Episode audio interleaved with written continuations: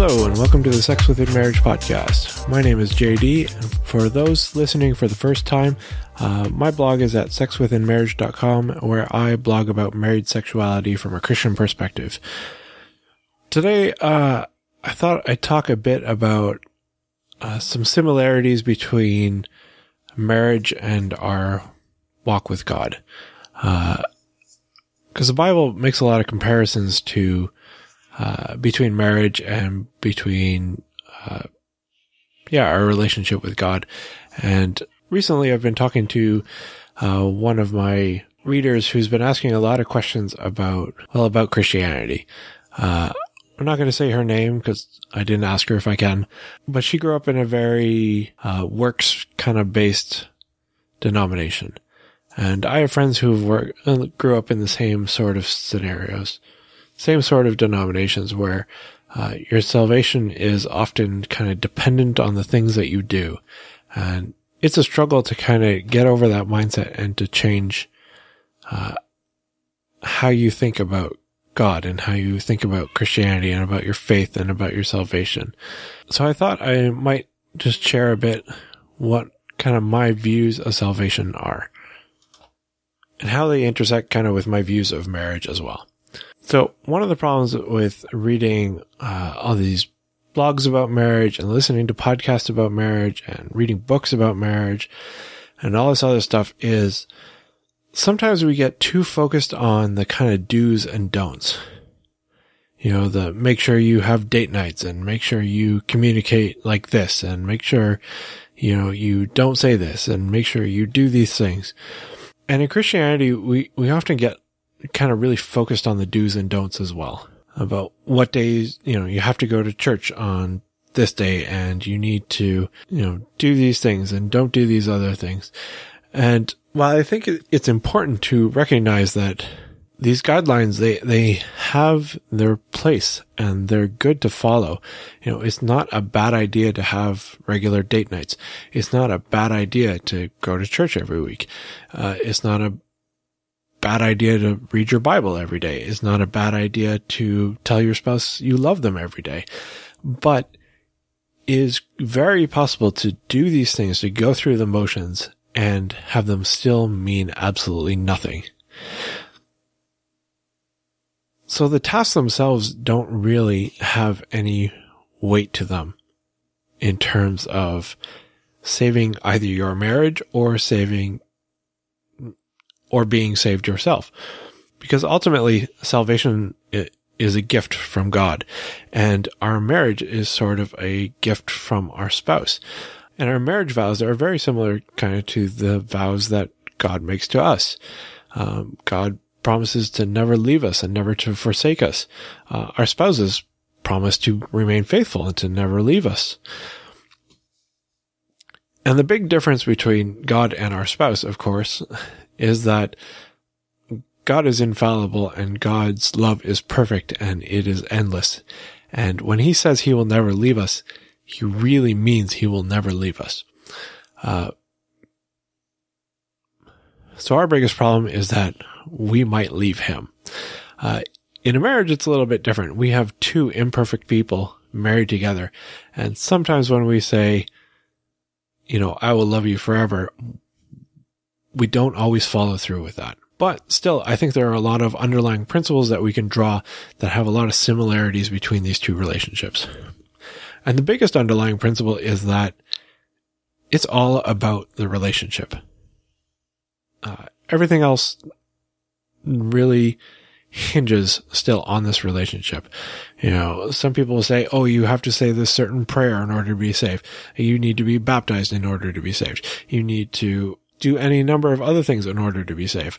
Uh, I've heard people say, you know, if your hair is not the right way, you're not saved. If you don't tithe, then you're not saved. If you don't speak in tongues, then you're not saved. If you don't go to church on, take Sabbath as a day off, then you're not saved. If, if you don't do Lord's Supper every week, you're not saved. If you don't go to confession, then you're not saved.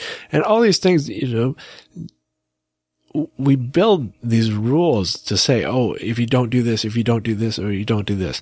And we do it in marriage too. You know, I've, I've seen on the boards people make comments. Oh, if my spouse ever did that, I would leave. If my spouse didn't do this, then I would leave. And they make these rules. And too often we can get caught up in these rules and we completely forget that the rules ultimately don't matter. What really matters is the relationship underneath. And we as humans, we are going to screw up continuously. Um, by continuously, I mean like almost every minute of every day, we are sinning. Unless we're unconscious. And even then, I'm not quite sure that we're not. Because the Bible tells us, you know, everything in our heart continuously is, is always evil, uh, without God. And so, how then can we possibly have any chance of salvation, uh, or having it based on anything that we do, if nothing that we can do can ever be even good, let alone good enough? and ultimately, it can't be. Ultimately, I think the Bible boils down to, do you want to be with God? And this reader, I think, put it I think perfectly the other day, and I hope it's okay that I share this. But she said, you know, if I can't love God, then I don't want to live. And I think that's the ultimate kind of expression of a Christian to say, you know, I want to be with God so badly that if I can't be, I don't want to exist anymore. And I think that's really what the Bible constantly affirms as the requirement for salvation you know, that you recognize that you need God and more importantly, you accept him as your creator, as him loving you and to say, I want that in my life and I want to be with him. And in our marriage, it's a lot of the same way. You know, we recognize that we're flawed. We recognize that we don't deserve our spouse, really. That's not how this thing works out. We can't ever look at this like an equation of, oh, well, I do this for her and she does this for me. And so we equal out and that's, that makes a good marriage. You know, that's, that's very much what the world tries to tell us marriage is, is this contract where you have a give and take. But in Christianity, our marriages are not supposed to be like that. They're supposed to be like our relationship with God, which means we decide that I want to be with this person no matter what that changes the playing field quite a bit. Because now you're no longer doing things just so that you'll get stuff back. Uh, just like we don't uh, tithe just so that we'll receive blessings. You know, God tells us, oh, you know, test me, you know, try me with tithes and see how many blessings I give back. But it, it's never meant to be a, hey, this is an investment. You know, if you give X number of dollars, I'll return you 150% that's not how it works. It, it, it, turns out that we do get blessings, but our ultimate goal shouldn't be that, oh, I'm giving this money in order to get something better back. Our goal should, it, it should be based on a relationship of, I appreciate God. I appreciate the things that he gives me to be steward over, and I want to return part of it to help him work in his kingdom. And same thing with, with other things. Um, for example, I I don't drink because uh, when the Bible tells me that Christians should be sober minded and I have this book from my creator who's saying, this is how you should honor your body, which I'm giving to you and you are a steward over. I look at that and say, okay, well, if you think that the best way to do that is not to drink, then I'm not going to drink because ultimately this is your temple and I only have temporary kind of reign over this thing. Uh, I'm only steward of this thing for a very short time. And it's not that, oh, uh, well, if I drink, then I think I'm going to go to hell, or if I drink, I think that my salvation will be lost. It's that I choose not to drink because that's how I want to honor God who gave me this body. And so I want us to start thinking about our relationship with God in that same way as we think about our relationship with our spouse. It shouldn't be all about, oh, well, if I don't do this, then she's going to be angry. Or if I do do this, then, oh, well, my husband will get me this thing. You know, we shouldn't be thinking, oh, well, you know, if I have an affair, then I might get a, a divorce and lose the kids. You know, it shouldn't be that, oh, if I hide this bill from my spouse, then, uh, then they won't be angry with me and, you know, they won't cut me off from sex or something like that. Instead, our goal should always be towards building a better relationship. And sometimes that means sharing in the like the really good stuff to say, Hey, this is what's going on with me that I'm really excited about. And sometimes it means sharing in the not so good stuff of, Hey, I found a bill that I forgot to pay and you should know that. And with God, it's the same thing. Sometimes, you know, we get to share stuff and, and, and just praise him and say, you know, thank you for, for giving us this world. as much as we're destroying it, we still appreciate that, that you created it for us even if it doesn't always seem like it. And sometimes that means going to God and say, look, I screwed up again. Uh, I'm still trying and I'm still going to keep failing, but I'm going to try to be better. I think ultimately that's what God wants from us is that he knows we'll, we won't be perfect. Uh, but what I think more what he wants is that we, we try, that we desperately want to be with him and that we want to have a relationship with him. And I think that's what most spouses want too. They don't want their spouse to be perfect, uh, because that's a fantasy and it's not realistic. What they really want is a spouse that really wants to be with them, uh, to build a relationship, to build something that's really intimate and vulnerable together, and to be so close in kind of mind and in, purpose that they that they approach the the world as like a, a unified team. In the same way that God, you know, wants His Spirit to live in us, so that we can go out into the world, uh, kind of with that mind of Christ and be Christ to the world.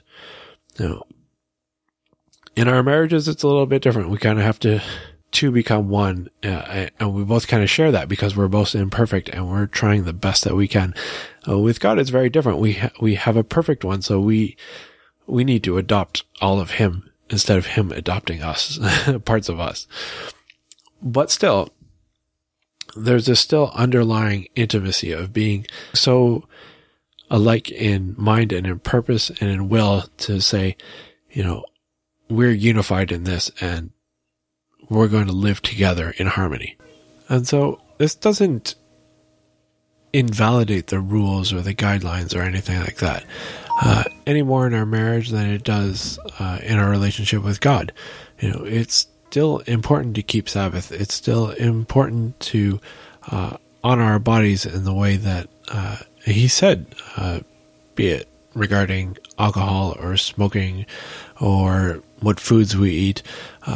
It's still important to rest on Sabbath. It's still important uh, not to murder and not to steal and not to lie and to worship only God and to not use his name in vain and all the other myriad of commandments that he gave.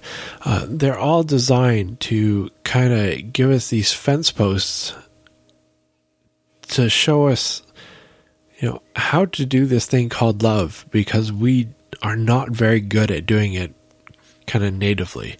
You know, left to our own devices, we will do the opposite of whatever love is. And the same thing in our marriages. You know, we write these blogs and uh, produce these podcasts so that people can kind of get an idea uh, so that they can see, you know, this is what you do in a loving relationship. You know, you don't cheat on your spouse. You don't go watch porn. You don't go masturbate by yourself. You don't uh, start looking at other women or other men. Uh, you remain focused on your spouse and you do things because you love them and you try to live generously, whether that be washing the dishes or whether that be having sex when maybe you don't exactly feel like it that night. You know, or maybe it means not having sex when you really feel like it that night because your spouse is exhausted. Uh, all these things, you know, they're all designed to point back to a relationship. That's what's really important. And if you keep the relationship in mind, if you focus on that, the rest of it will come. The rules will fall into place all on their own.